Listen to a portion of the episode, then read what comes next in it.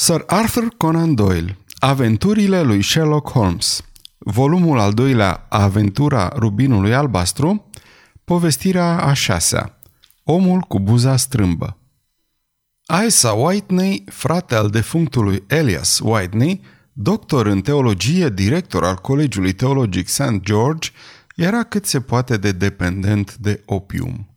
Din câte am înțeles, deprinsese obiceiul dintr-o prostie, pe care o făcuse atunci când era la colegiu, pentru că citise descrierea viselor și senzațiilor lui De Quincy, își turnase laudanum în tutun, încercând să obțină aceleași efecte. A descoperit, așa cum au făcut atât de mulți, că e mai ușor să capeți obiceiul decât să scapi de el și a continuat timp de mulți ani să fie un sclav al drogului și un obiect de groază amestecată cu milă pentru prietenii și rudele lui. Parcă-l văd și acum, cu fața galbenă și păstoasă, cu pleoapele căzute și cu pupilele fixe, îngrămădit tot pe un scaun, ajuns epava omului nobil care fusese. Într-o seară, era iunie 1889, am auzit clopoțelul sunând cam pe la ora la care un om începe să caște și să se uite la ceas. M-am îndreptat din șale în fotoliul în care stăteam, iar soția mea și-a lăsat lucrul în poală și a făcut o față dezamăgită. Un pacient, zise ea, va trebui să pleci. Am urmăit nemulțumit pentru că tocmai mă întorsesem acasă după o zi obositoare. Am auzit ușa de la intrare deschizându-se, câteva cuvinte rostite în grabă și apoi pași iuți pe linoleum. Ușa de la apartamentul nostru se deschise și înăuntru intră o doamnă îmbrăcată în haine de culoare închisă cu un văl negru pe față.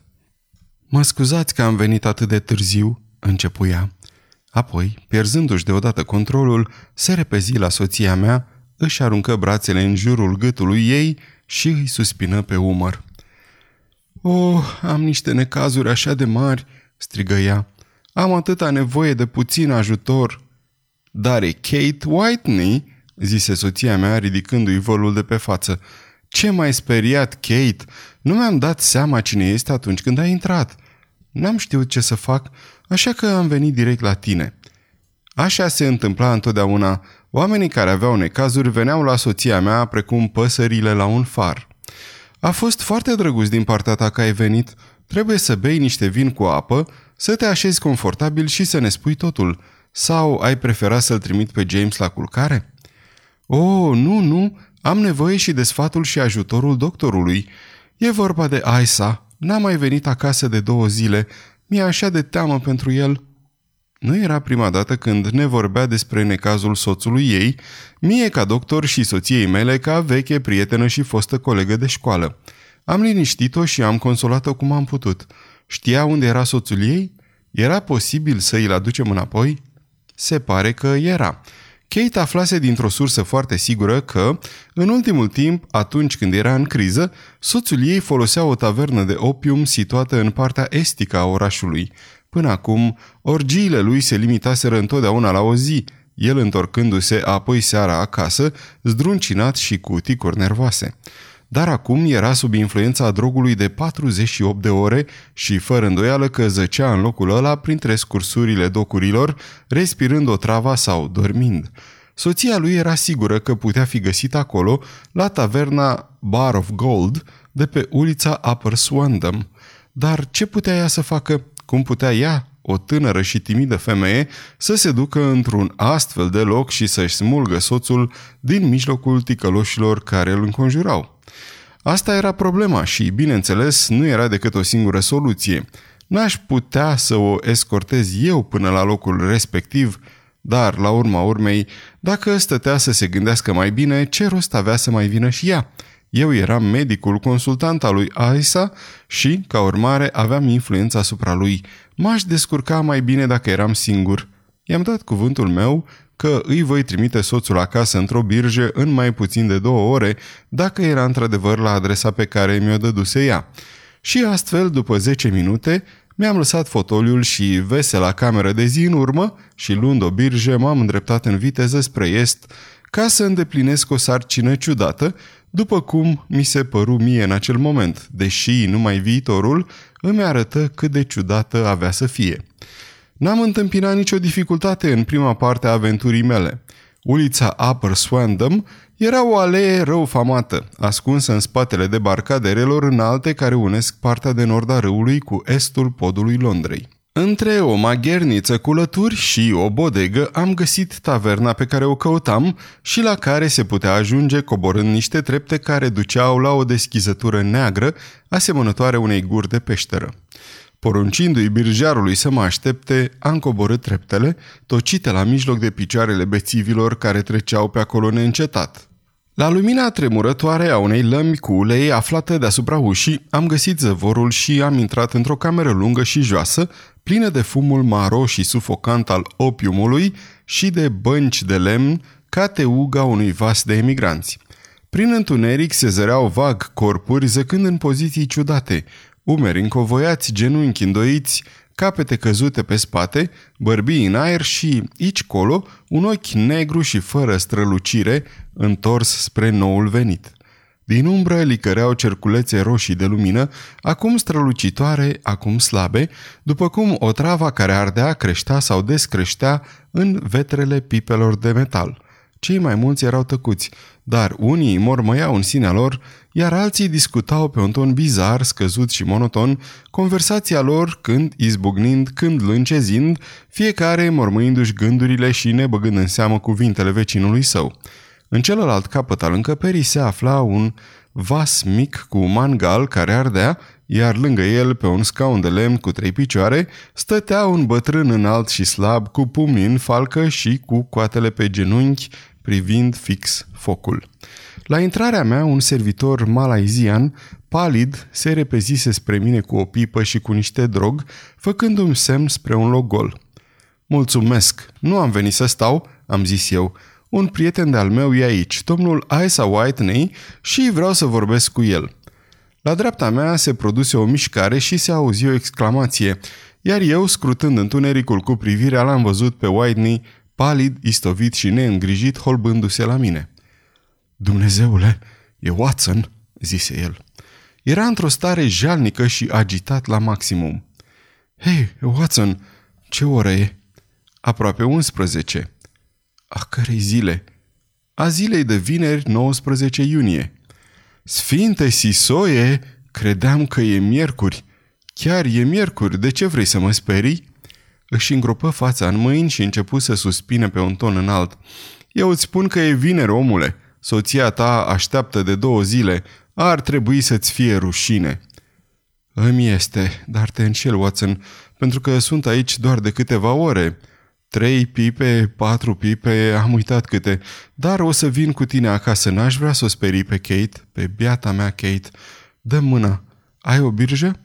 Da, mă așteaptă afară una. Atunci o să plec cu ea, dar cred că trebuie să am ceva de plată. Află tu cât datorez, Watson. Eu sunt complet debilitat. Nu mai sunt în stare să fac nimic. Am mers de-a lungul culoarului îngust, dintre cele două rânduri de oameni adormiți, ținându-mi respirația ca să nu trag în piept vaporii scârboși și toropitori ai drogului și uitându-mă în jur după proprietar. Când am trecut pe lângă omul înalt care stătea lângă vasul cu mangan, m-am simțit deodată tras de haină și am auzit o voce șoptind. Treci mai încolo, mergi mai departe și întoarce-te și uită-te la mine. Am distins cât se poate de clar cuvintele. M-am uitat în jos. N-ar fi putut să fie rostite decât de bătrânul de lângă mine și totuși acesta stătea acum la fel de dus pe gânduri ca întotdeauna. Foarte slab, foarte zbârcit, încovoiat de ani și cu o pipă de opium atârnându-i printre genunchi, ca și cum i-ar fi căzut din mână din pură oboseală. Am făcut doi pași înainte și m-am uitat înapoi. A fost nevoie să fac uz de toată puterea mea de stăpânire ca să nu scot niciun strigă de uimire. Bătrânul se întorsese cu spatele, astfel încât să nu-l poată vedea nimeni în afară de mine. Trupul îi se împlinise, ridurile dispăruseră, ochii goliți de expresie își recăpătaseră strălucirea și cel care stătea lângă foc și zâmbea la vederea uimirii mele nu era altul decât Sherlock Holmes. Îmi făcu un semn ușor să mă apropii de el și, în timp ce își întorcea din nou fața pe jumătate către cei din jur, căzu instantaneu într-o stare de senilitate, vorbind în dodii și dezlânat. Holmes, am șoptit, ce Dumnezeu cauți în taverna asta? Vorbește cât de încet poți, răspunse el. Am urechi excelente. Dacă vei avea extrema amabilitate să scapi de amețitul ăla de prieten al tău, voi fi peste măsură de bucuros să discut cu tine. Mă așteaptă o birjă afară. Atunci, te rog să-l trimiți acasă cu ea. Poți să stai liniștit în privința lui, căci pare a fi prea lipsit de vlagă ca să intre în vreun bucluc. Te-aș sfătui de asemenea să-i trimiți un bilet soției tale prin intermediul birjarului și să-i spui că ți împărtășești soarta cu mine. Dacă vrei să mă aștepți afară, o să vin și eu în cinci minute. Era greu să refuzi vreuna din rugămințile lui Sherlock Holmes pentru că erau întotdeauna peste măsură de hotărâte și formulate cu un aer de superioritate atât de modest. Totuși, am simțit că, odată ce Whitney avea să fie urcat în birjă, misiunea mea avea să fie practic îndeplinită. Cât despre restul, nu puteam dori nimic mai mult decât să iau parte, împreună cu prietenul meu, la una din acele aventuri deosebite care constituiau condiția normală a existenței lui. În câteva minute mi-am scris biletul, am achitat nota de plată a lui Whitney, l-am condus pe acesta la birjă și l-am văzut dispărând în noapte. După foarte puțin timp, o siluetă ramolită ieșea din taverna de opium și în secunda următoare mergeam pe stradă cu Sherlock Holmes. Prietenul meu își tărâ picioarele de-a lungul a două străzi cu spinarea încovoiată și cu mersul nesigur. Apoi, Uitându-se repede în jur, se îndreptă de spate și începu să râdă din toată inima. Watson, bănuiesc că îți imaginezi că am adăugat fumatul de opium la injecțiile cu cocaină și toate celelalte mici slăbiciuni asupra cărora ți-a exprimat punctul de vedere medical. Am fost cu siguranță surprins să te găsesc acolo, dar nu mai mult decât am fost eu. Venisem să găsesc un prieten, iar eu să găsesc un dușman. Un dușman? Da, unul dintre dușmanii mei obișnuiți sau, mai bine zis, una dintre prăzile mele obișnuite. Pe scurt, Watson, sunt în mijlocul unei investigații extrem de remarcabile și am sperat să găsesc un indiciu în divagațiile incoerente ale celor bețivi, așa cum am mai făcut până acum. Dacă aș fi fost recunoscut în taverna aia, Viața mea nu ar fi valorat nici cât o ceapă degerată, căci am mai folosit-o înainte pentru scopurile mele, iar ticălosul ei de proprietar a jurat să se răzbune pe mine. În spatele clădirii, lângă Paul's Wharf, se află o trapă care ar putea spune multe povești ciudate despre ceea ce a trecut prin ea în nopțile fără lună. Doar nu vrei să spui că au trecut cadavre, nu-i așa? Ba da, Watson, cadavre. Ar fi trebuit să fim bogați dacă am avea o mie de lire pentru fiecare nefericit care a fost omorât în taverna aia blestemată. E cea mai ticăloasă capcană mortală de pe întreg malul râului și mă tem că Neville St. Clair a intrat în ea și nu o să mai iasă niciodată. Dar mijlocul nostru de transport ar trebui să fie chiar aici. Își băgă două degete în gură și fluieră ascuțit, un semnal căruia îi se răspunse de undeva de departe cu un fluierat asemănător – urmat la scurt timp de un zângănit de roți și de un zgomot de copite de cai. Watson, o să vii cu mine, nu-i așa?" zise Holmes în timp ce un docar înalt se năpustea spre noi prin întuneric, felinarele lui laterale aruncând două fascicole de lumină galbenă.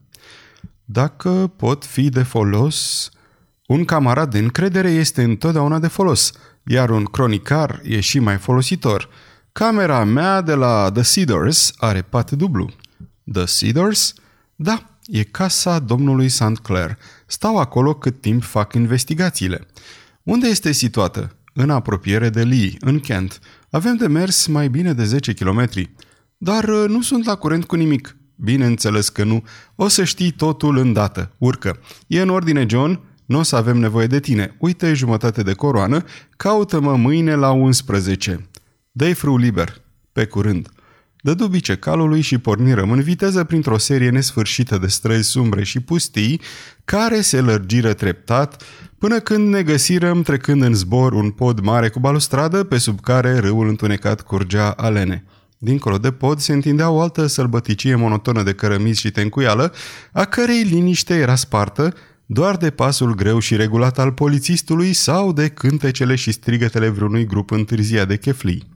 O rămășiță mohorâtă a unei mase de vapori plutea încet pe cer, iar aici colo câteva stele sclipeau vag printre despicăturile norilor.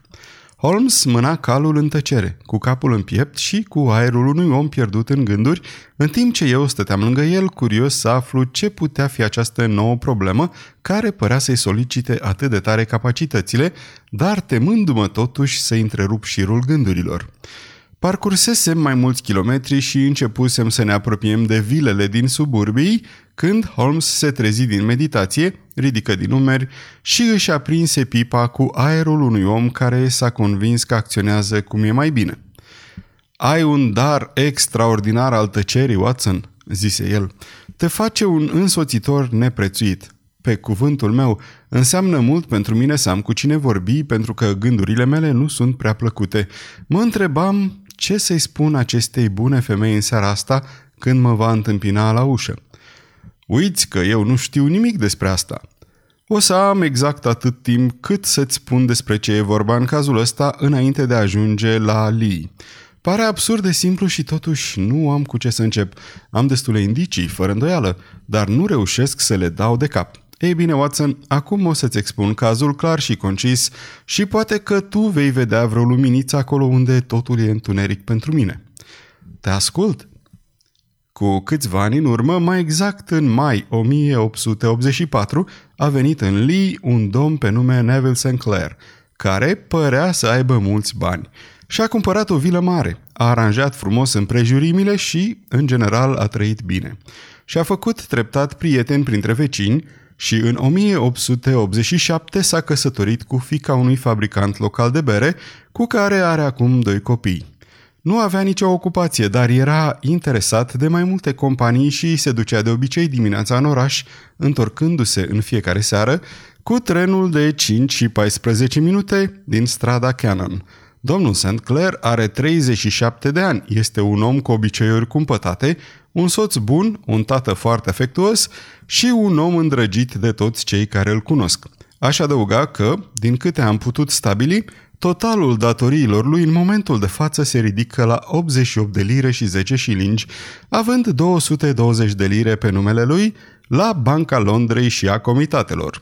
Prin urmare, nu există motive să credem că îl frământau problemele legate de bani. Lunea trecută, domnul Nevin Sinclair s-a dus în oraș mai devreme ca de obicei, spunând înainte să plece că avea două comisioane importante de făcut și că îi va aduce băiețelului său un joc de construit. Din pură întâmplare, soția lui a primit în aceeași zi o telegramă, la scurt timp după ce a plecat el, în care îi se comunica faptul că un pachet deosebit de valoros pe care îl aștepta ea sosise la birourile companiei de transport maritim Aberdeen. Dacă cunoști foarte bine Londra, atunci știi că birourile acestei companii sunt în strada Fresno, care dă în ulița Upper Swindon, unde mai găsi pe mine în seara asta. Doamna St. Clair și-a luat prânzul, s-a dus în oraș, a făcut câteva cumpărături, s-a dus în birourile companiei și a luat pachetul și a luat drumul înapoi spre gară trecând prin ulița Swindon exact la ora 4.35. Ai înțeles până acum? E foarte clar. Dacă ți amintești, luni a fost o zi extrem de călduroasă și doamna St. Clair mergea încet, uitându-se în jur, în speranța că va găsi vreo birjă, întrucât nu-i plăcea cartierul unde se afla. Aceasta este o înregistrare Cărțiaudio.eu. Această înregistrare este citită cu respectarea legislației în vigoare pentru www.cărțiaudio.eu. Copierea, repostarea, multiplicarea, vânzarea, închirierea sau difuzarea publică a acestei înregistrări, fără acordul scris al www.cărțiaudio.eu, constituie infracțiune și se pedepsește conform legislației în vigoare. Pentru noutăți, vă invităm să vizitați site-ul www.cărțiaudio.eu și să ne susțineți cu un like, subscribe și follow pe canalul de YouTube Cărți Audio. De asemenea, puteți să îi susțineți printr-o donație pe naratorii voluntari ai acestui canal. Vă mulțumim și vă dorim audiție plăcută în continuare. În timp ce mergea așa pe ulița Swandam, a auzit deodată o exclamație sau un strigăt și a înghețat când l-a văzut pe soțul ei, uitându-se la ea și, după cum i s-a părut ei, făcându-i semne de la o fereastră aflată la etajul 2 al unei clădiri. Fereastra era deschisă, iar femeia i-a văzut clar fața, despre care a spus că era extrem de agitată. Bărbatul i-a făcut semne disperate, după care a dispărut de la fereastră atât de brusc, încât femeii i s-a părut că a fost tras înapoi de o forță irezistibilă. Singurul element pe care l-a surprins ochiul ei ager a fost acela că, deși purta o haină de culoare închisă, precum aceea cu care plecase în oraș, soțul ei nu avea nici guler, nici cravată. Convinsă că nu era în regulă ceva cu el, doamna St. Clair a coborât repede treptele, căci clădirea respectivă nu era alta decât taverna de opium în care mai găsi pe mine în seara asta și, trecând în fugă prin camera din față, a încercat să urce scările care duceau la primul etaj. Dar la piciorul scării l-a întâlnit pe ticălosul de proprietar despre care ți-am vorbit, iar acesta a îmbrâncit-o și cu ajutorul unui danez care lucrează acolo a dat-o afară. Plină de cele mai înnebunitoare presimțiri și spaime, femeia a străbătut în fugă ulița și, printr-un noroc cum rar se întâmplă, s-a întâlnit în strada Fresno cu mai mulți polițiști și cu un inspector, care tocmai se îndreptau spre locurile unde urmau să-și facă rondul. Inspectorul și doi polițiști au însoțit-o înapoi la tavernă și, în ciuda împotrivirilor neîncetate ale proprietarului, au urcat până în camera unde fusese văzut ultima oară domnul St. Clair. Nu era nici urmă de el acolo. De fapt, nu era nimeni la etajul respectiv, cu excepția unui nenorocit invalid care avea un aspect hidos și care se pare că se instalase acolo. Atât el cât și proprietarul au susținut sus și tare că nu fusese nimeni altcineva în camera din față în timpul după amiezii. Au negat faptul cu atâta hotărâre încât inspectorul a fost surprins și aproape că ajunsese să creadă că doamna St. Clair se înșelase când aceasta, scoțând un strigăt, s-a repezit la o cutie mică de lemn care se afla pe masă și a smuls capacul. Din ea au căzut zeci de cărămizi de construit pentru copii. Era jocul pe care soțul ei promisese să-l aducă acasă. Această descoperire și faptul că invalidul era vizibil încurcat l-au făcut pe inspector să-și dea seama că problema era serioasă. Camerele au fost cercetate cu grijă și toate rezultatele au indicat o crimă oribilă. Camera din față era mobilată simplu pentru a servi drept cameră de zi și ducea într-un dormitor mic, a cărui fereastră dădea spre partea din spate a unuia din debarcadere.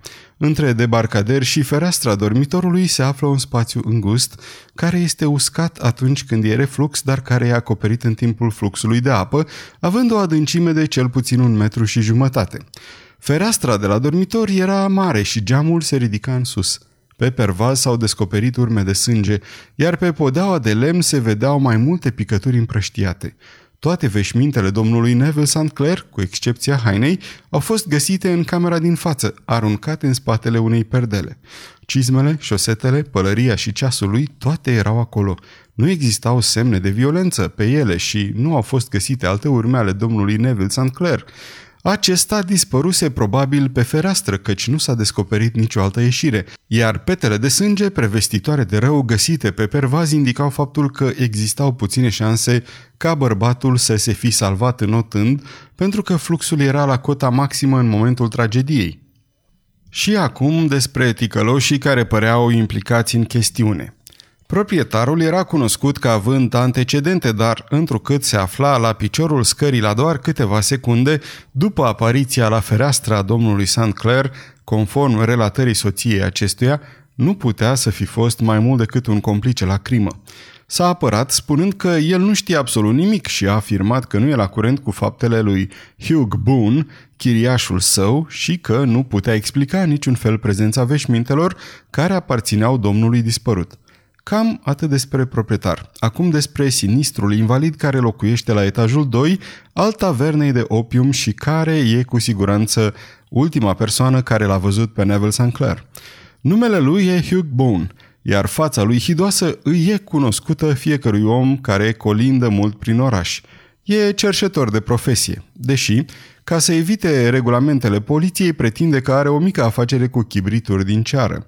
Poate că ai observat că pe trotuarul stâng al străzii Threadneedle este o ieșitură în zid. Acolo se așează această creatură în fiecare zi cu picioarele încrucișate și cu mica provizie de chibrituri în poală și întrucât oferă un spectacol jalnic, plouă destul de generos cu monede în chipiul unsuros de piele care stă pe trotuar lângă el. M-am uitat la individul ăsta de mai multe ori înainte să mă gândesc să fac cunoștință cu el din punct de vedere profesional și am fost surprins de recolta pe care a strâns-o într-o perioadă scurtă de timp. Înfățișarea lui este atât de remarcabilă încât nimeni nu poate trece pe lângă el fără să-l observe. Un păr portocaliu șocant, o față palidă și desfigurată de o cicatrice oribile care i-a întors în afară marginea buzei de sus, o bărbie de buldog și o pereche de ochi negri foarte pătrunzători, care contrastează în mod deosebit cu culoarea părului său, toate acestea îl scot în evidență din mulțime de cerșetori obișnuiți și, la fel, face și inteligența lui, căci are întotdeauna o replică promptă pentru fiecare tachinare din partea trecătorilor.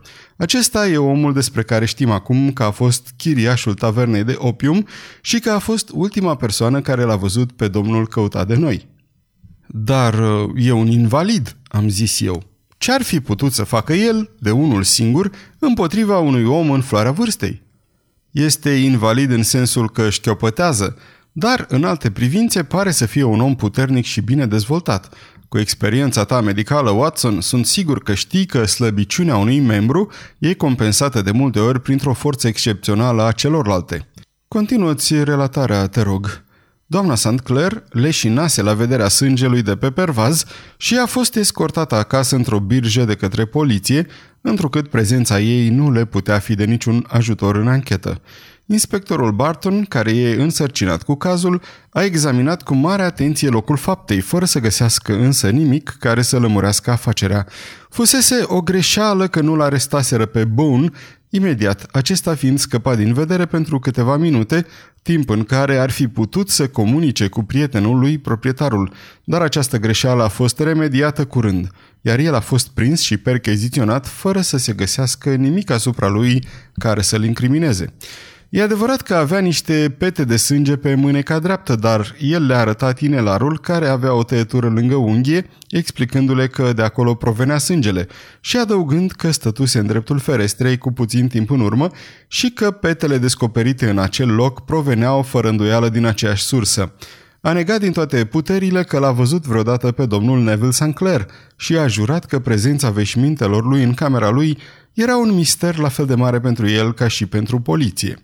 Cât despre afirmația doamnei St. Clair că l-ar fi văzut pe soțul ei la fereastră, invalidul a declarat că femeia ori era nebună, ori visase.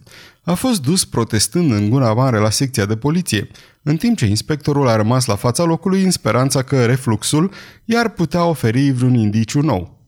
Și i-a oferit, deși polițiștii n-au găsit pe malul plin de mâl al râului ceea ce se temeau să găsească, lucrul pe care l-a dezvoluit refluxul n-a fost Neville Sinclair, ci haina lui.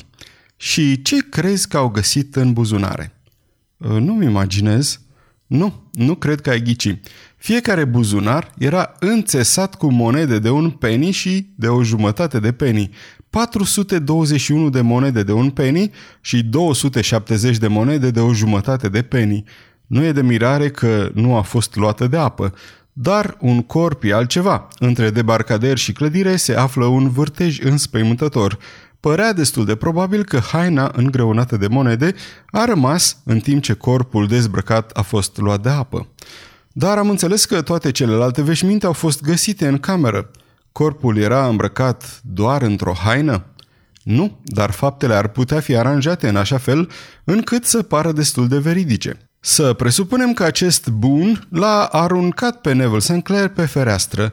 Nimeni nu ar fi putut vedea fapta. Ce ar face el după aceasta? Și-ar da, bineînțeles, seama imediat că trebuie să scape de veșmintele care l-ar putea trăda.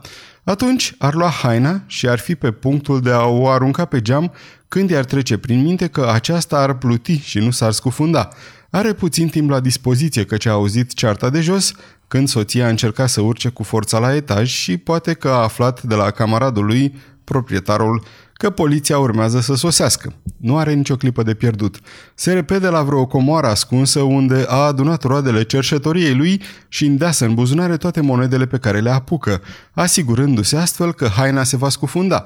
O aruncă pe geam și ar fi făcut la fel și cu celelalte veșminte dacă n-ar fi auzit pașii grăbiți la parter, abia are timp să închidă fereastra că poliția a și apărut. Pare posibil, desigur. Ei bine, o vom lua drept ipoteză funcțională în lipsă de altceva. După cum ți-am spus, Boone a fost arestat și dus la secție, dar nu s-a putut demonstra că a existat vreodată ceva împotriva lui. Se știa de ani de zile că este cercetor de profesie, dar viața lui părea că fusese una foarte liniștită și nevinovată. Așa stau lucrurile în momentul de față, iar problemele care trebuie rezolvate, ce făcea Neville Sinclair în taverna de opium, ce i s-a întâmplat acolo, unde este și ce a avut Hugh Bone de a face cu dispariția lui, sunt toate departe de a fi soluționate.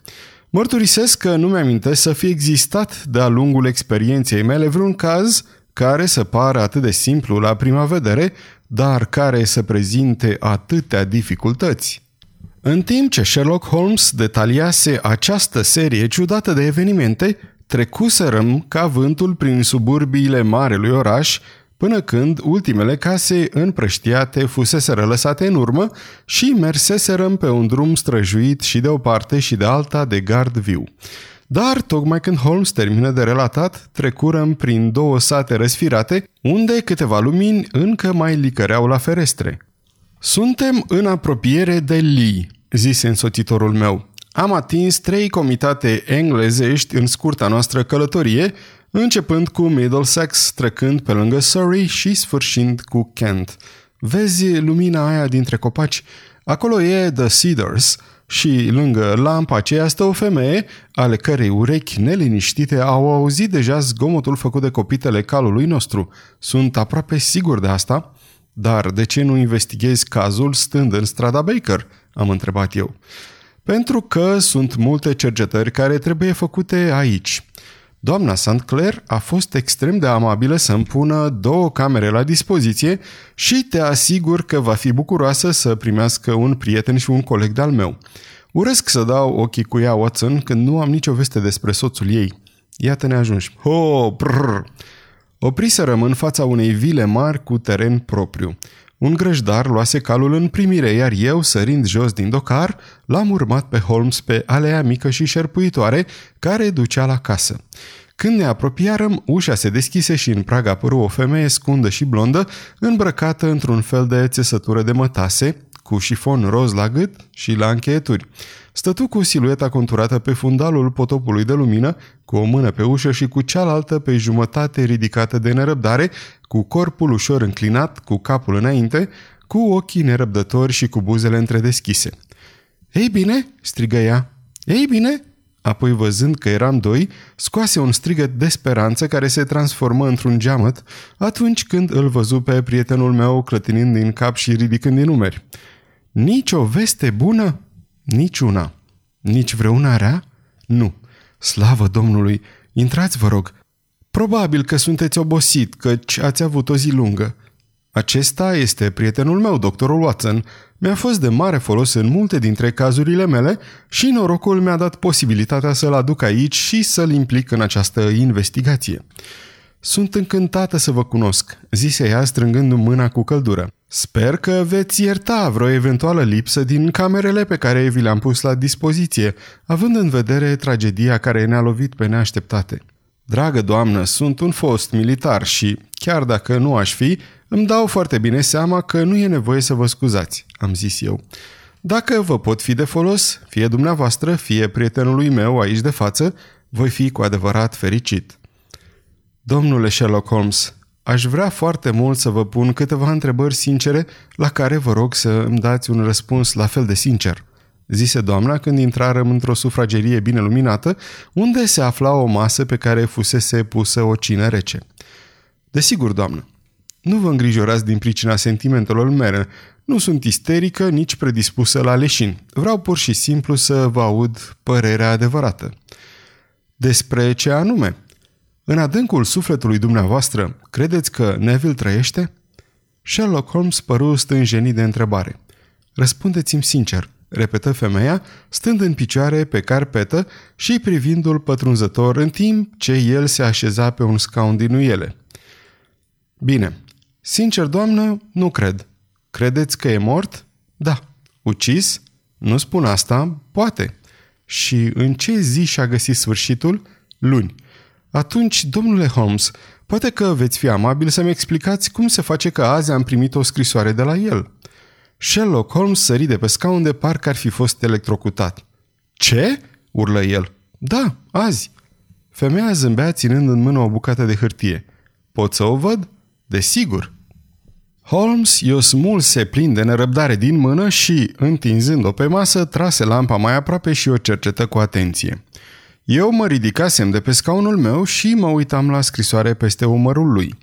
Plicul era foarte grosolan și avea ștampila poștei din Gravesend cu data zilei respective sau mai degrabă a zilei anterioare, pentru că era cu mult după miezul nopții. Scrisul e grosolan, murmură Holmes. Cu siguranță că ăsta nu e scrisul soțului dumneavoastră, doamnă. Nu, dar ceea ce implic este scris de mâna lui. Văd de asemenea că acela care a scris adresa pe plic a fost nevoit să se intereseze mai întâi de ea. De unde v-ați dat seama de acest lucru? Numele e scris cu cerneală neagră, care s-a uscat singură. Restul are o culoare gri, ceea ce arată că a fost folosită sugativa. Dacă totul ar fi fost scris direct și apoi uscat cu sugativa, n-ar fi existat nicio nuanță de negru închis. Omul ăsta a scris numele și a făcut o pauză înainte să scrie adresa, ceea ce nu poate însemna decât că nu era cunoscută. Bineînțeles, este doar un flac, dar nu există nimic mai important ca flacurile. Și acum să vedem scrisoarea. Hm, în plicul ăsta a fost inclus ceva. Da, a fost un inel. Inelul lui cu pecete. Și sunteți sigură că acesta e scrisul soțului dumneavoastră? Unul dintre ele. Unul? E scrisul lui grăbit, diferă mult de scrisul lui obișnuit și totuși îl cunosc foarte bine. Draga mea, nu te speria, totul va fi bine. Există o greșeală enormă și va dura ceva timp până când va fi rectificată. Așteaptă cu răbdare. Neville E scris cu creionul pe o foaie de carnet, mărimea 16 pe 23 de centimetri, fără imprimeuri. Hm? Pusă azi la poștă în Gravesend de un om cu degetul cel mare murdar. Aha, dacă nu mă înșel, plicul a fost lipit de o persoană care mestecă tutun. Și nu aveți nicio îndoială că acesta e scrisul soțului dumneavoastră, doamnă? Niciuna. Neville a scris aceste cuvinte care au fost puse la poștă azi în Gravesend, ei bine, doamnă St. Clair, începe să se facă lumină, deși nu m-aș aventura să zic că pericolul a trecut. Dar trebuie să fie în viață, domnule Holmes, cu excepția cazului în care aceasta nu cumva este o plastografie isteață ca să ne pună pe o pistă greșită. În fond, inelul nu dovedește nimic, e posibil să-i fi fost luat. Nu, nu, este chiar scrisul lui. Foarte bine, totuși e posibil ca scrisoarea să fi fost scrisă luni și pusă la poștă abia azi. E posibil. Dacă e așa, s-au putut întâmpla multe între timp. O, nu trebuie să mă descurajați, domnule Holmes. Știu că soțul meu e bine. Există o legătură atât de strânsă între noi încât aș ști dacă i s-ar întâmpla ceva rău. Chiar în ziua când l-am văzut ultima dată, el s-a tăiat în dormitor și totuși eu, care eram în sufragerie, m-am năpustit imediat sus, fiind absolut sigură că se întâmplase ceva. Credeți că aș reacționa la un astfel de flac și n-aș ști dacă soțul meu a murit sau nu? Am văzut prea multe lucruri la viața mea ca să nu știu că intuiția unei femei poate fi mai valoroasă decât concluzia unui gânditor analitic. Iar această scrisoare este cu siguranță o dovadă de netăgăduit care vă coroborează părerea. Dar dacă soțul dumneavoastră trăiește și poate să vă trimită scrisori, ce motiv ar avea să rămână departe de casă? Nu-mi pot imagina, e de necrezut. Și luni, înainte de a pleca, nu v-a spus nimic? Nu. Ați fost surprinsă să-l vedeți în strada Swandam? Firește. Fereastra era deschisă? Da. Atunci e posibil ca el să vă fi strigat este posibil. Din câte am înțeles, n-a scos decât un strigăt nearticulat. Este adevărat? Da. Și dumneavoastră ați crezut că e un strigă de ajutor? Da, făcea semne cu mâinile. Dar ar fi putut să fie un strigă de surpriză. Uimirea provocată de neașteptata dumneavoastră apariție l-ar fi putut face să-și ridice mâinile în aer. Este într-adevăr posibil. Și ați avut impresia că a fost tras înapoi? A dispărut atât de brusc. Ar fi putut să sară înapoi. Nu ați văzut pe nimeni altcineva în cameră? Nu, dar acel om oribil a mărturisit că a fost acolo și că proprietarul era la piciorul scărilor. Chiar așa, după cum ați putut vedea, soțul dumneavoastră purta hainele lui obișnuite, dar fără guler sau cravată. Am văzut foarte clar că avea gâtul gol. V-a vorbit vreodată despre strada Swandam? Niciodată. A arătat vreodată ca și cum ar fi luat opium? Niciodată. Vă mulțumesc, doamnă Sancler. Acestea sunt punctele principale asupra cărora am vrut să fiu absolut sigur. Acum vom lua cina și apoi ne vom duce la culcare, căci s-ar putea să avem o zi încărcată mâine. O cameră mare, confortabilă și cu pat dublu fusese pusă la dispoziția noastră, iar eu m-am vărât imediat în așternuturi pentru că eram obosit după prima mea noapte de aventură. Dar Sherlock Holmes era un om care, atunci când îl frământa o problemă nerezolvată, putea să stea zile, chiar săptămâni, fără să se odihnească, întorcând-o pe toate părțile, rearanjând faptele, privind-o din toate punctele de vedere, până când fie o înțelegea, fie se convingea că nu are suficiente informații. Curând îmi fu clar că se pregătea și acum să se atraz toată noaptea. Își scoase haina și vesta, își puse un halat mare și albastru, apoi se plimbă prin cameră colectând perne de pe pat și pui de perne de pe canapea și de pe fotolii își construi cu ele un fel de divan oriental pe care se cocoță cu picioarele încrucișate și cu o uncie de tutun și cu o cutie de chibrituri așezate în fața lui. La lumina vagă a lămpii l-am văzut stând acolo, cu o pipă veche din lemn de măceș între buze, cu ochii fixați asupra unui colț al tavanului, înconjurat de fum albastru, tăcut, nemișcat, cu lumina căzându-i pe trăsăturile puternic conturate și agviline. Așa stătea când am adormit eu și tot așa stătea când m-am sculat din somn din pricina unei exclamații neașteptate și am văzut soarele de vară pătrunzând strălucitor în cameră. Pipa era tot între buzele lui, fumul continua să se ridice spre tavan, iar camera era plină de o ceață densă, dar nu mai rămăsese nimic din grămada de tutun pe care o văzusem cu o noapte înainte. Te-ai trezit, Watson?" întrebă el. Da. Ai chef de o plimbare de dimineață?" Desigur. Atunci îmbracă-te. Nu s-a sculat nimeni încă, dar știu unde doarme grăjdarul și vom avea curând docarul scos afară. Chicotea în sinea lui în timp ce vorbea, ochii străluceau și părea un om cu totul diferit de gânditorul sobru din noaptea anterioară. În timp ce mă îmbrăcam, m-am uitat la ceas. Nu era de mirare că încă nu se sculase nimeni. Era ora 4 și 25 de minute. Nici nu terminasem bine să mă îmbrac, că Holmes se și întoarse cu vestea că grăjdarul înhăma calul la docar. Vreau să-mi verific o mică teorie, zise el trăgându-și cizmele în picioare. Watson, cred că te afli în prezența celui mai mare prost din Europa. Merit să mi se tragă un picior zdravăn în spate să ajung de aici până la Charing Cross. Dar cred că acum am cheia problemei. Și unde se află? Am întrebat eu zâmbind. În baie, răspunse el. O, da, nu glumesc. Continuă el văzându-mi expresia de neîncredere. Tocmai am fost acolo și am luat-o, iar acum e în geanta asta marca Gladstone. Să mergem, băiete, și vom vedea dacă se potrivește sau nu cu încuietoarea. Am coborât la parter cât de încet am putut și apoi am ieșit afară în soarele strălucitor al dimineții.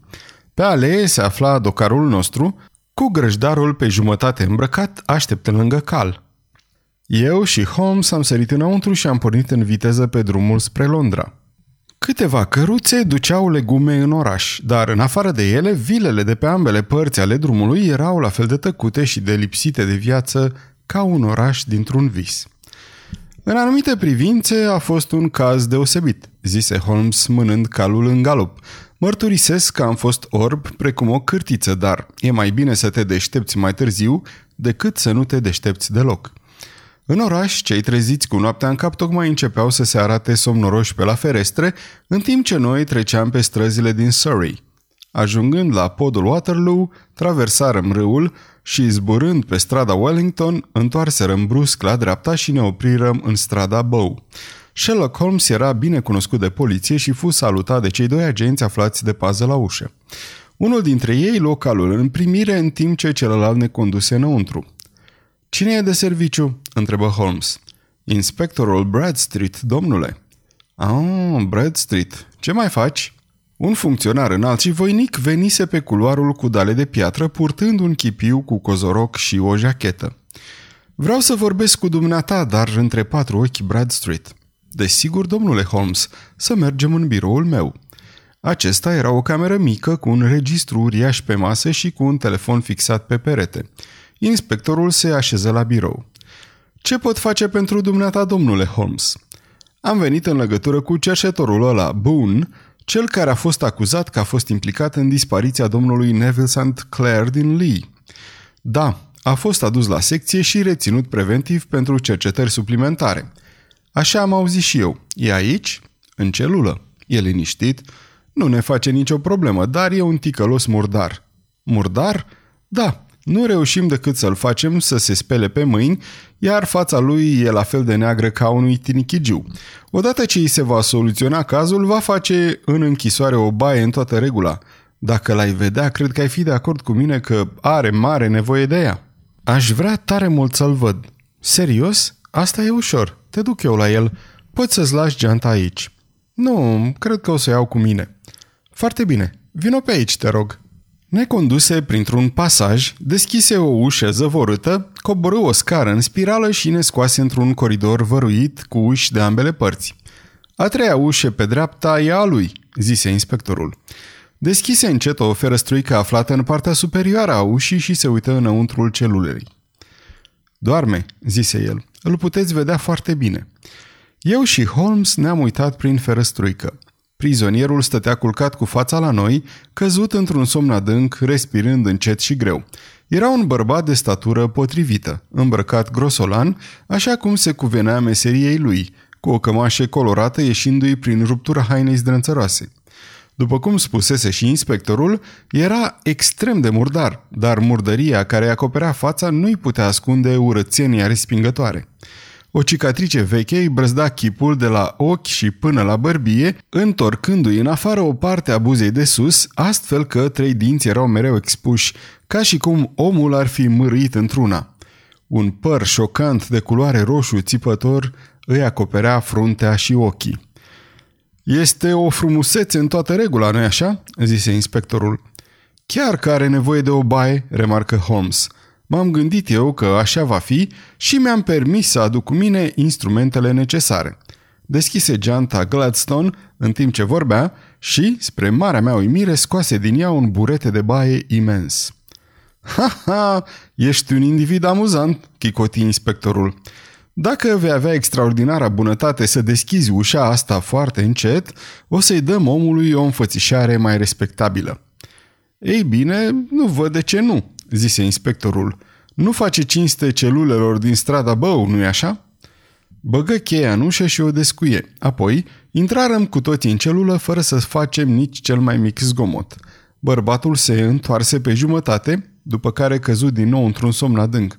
Holmes se aplecă spre vasul cu apă, își înmuie buretele și apoi frecă de două ori viguros fața prizonierului. Permiteți-mi să vi-l prezint pe domnul Neville St. Clair din Lee, comitatul Kent. Niciodată în viața mea n-am mai văzut o astfel de priveliște. Fața omului se desprinse precum se desprinde scoarța de pe copac. Nuanța maronie și grosolană dispăru. La fel dispăru și cicatricea oribilă care o brăzda și buza strâmbă care îi dăduse aspectul respingător. Părul roșu și încălcit fu smuls și înaintea ochilor noștri, stând în capul oaselor, apăru un bărbat palid cu față tristă, cu înfățișare rafinată, brunet și cu pielea netedă, frecându-și ochii și uitându-se în jur cu o uimire somnoroasă. Apoi, dându-și brusc seama că a fost dat în vileag, scoase un strigăt și își îngropă fața în pernă. Cerule!" exclamă inspectorul. E într-adevăr omul dispărut, îl cunosc din fotografie." Prizonierul își înălță capul cu aerul nepăsător al unui om care se abandonează sorții. Fie și așa, zise el. De ce anume sunt acuzat, mă rog?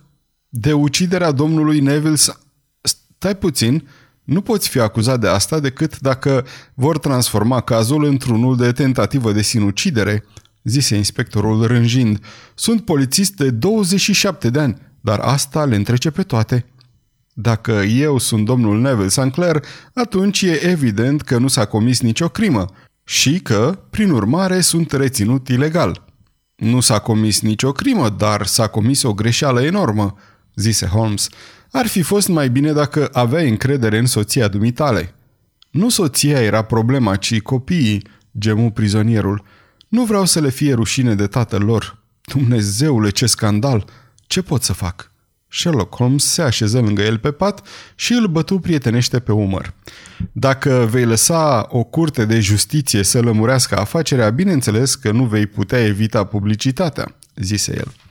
Pe de altă parte, dacă reușești să convingi poliția că nu există niciun fel de caz împotriva dumitale, nu văd vreun motiv pentru care detaliile să ajungă la ziar.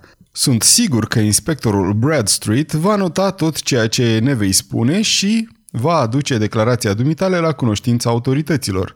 Atunci cazul n-ar ajunge niciodată în instanță. Dumnezeu să vă binecuvânteze!" strigă prizonierul puternic emoționat. Aș fi îndurat închisoarea? Da, chiar și execuția, decât să-mi las mizerabilul secret moștenire copiilor mei. Sunteți primii care îmi auziți povestea. Tatăl meu era învățător în Chesterfield, unde am primit o educație excelentă. În tinerețe am călătorit, am fost actor și, în cele din urmă, am devenit reporter la un ziar de seară din Londra.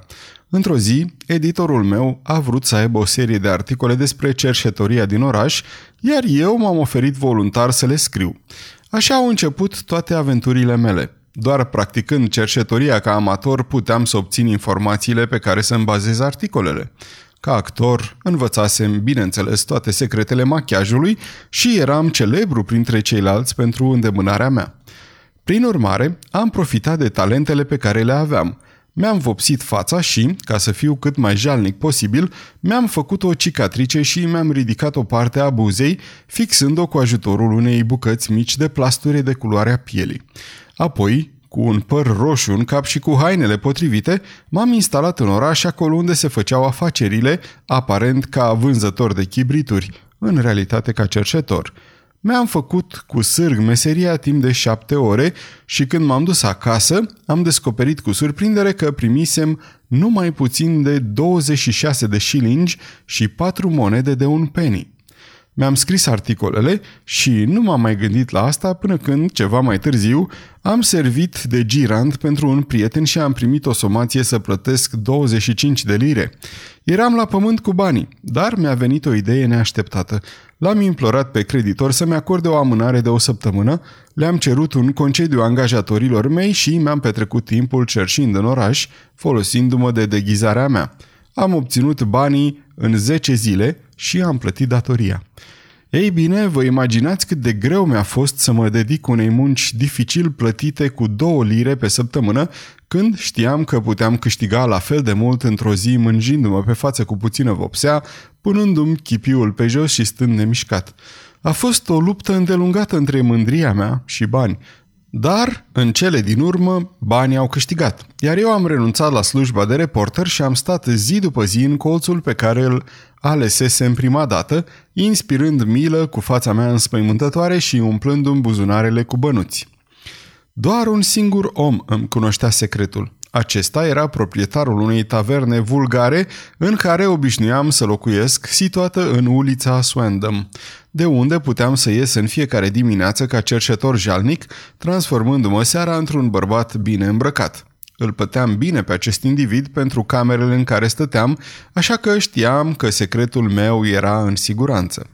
Foarte curând am descoperit că puteam pune deoparte sume considerabile de bani – nu vreau să spun prin asta că orice cercetor de pe străzile Londrei poate câștiga 700 de lire pe an, ceea ce e mai puțin decât câștig eu în medie, dar eu aveam un avantaj excepțional cu talentul meu la machiaj, precum și cu faptul că dădeam replici spirituale cu ușurință, lucruri care mi-au îmbunătățit profesia și m-au făcut un personaj recunoscut în oraș.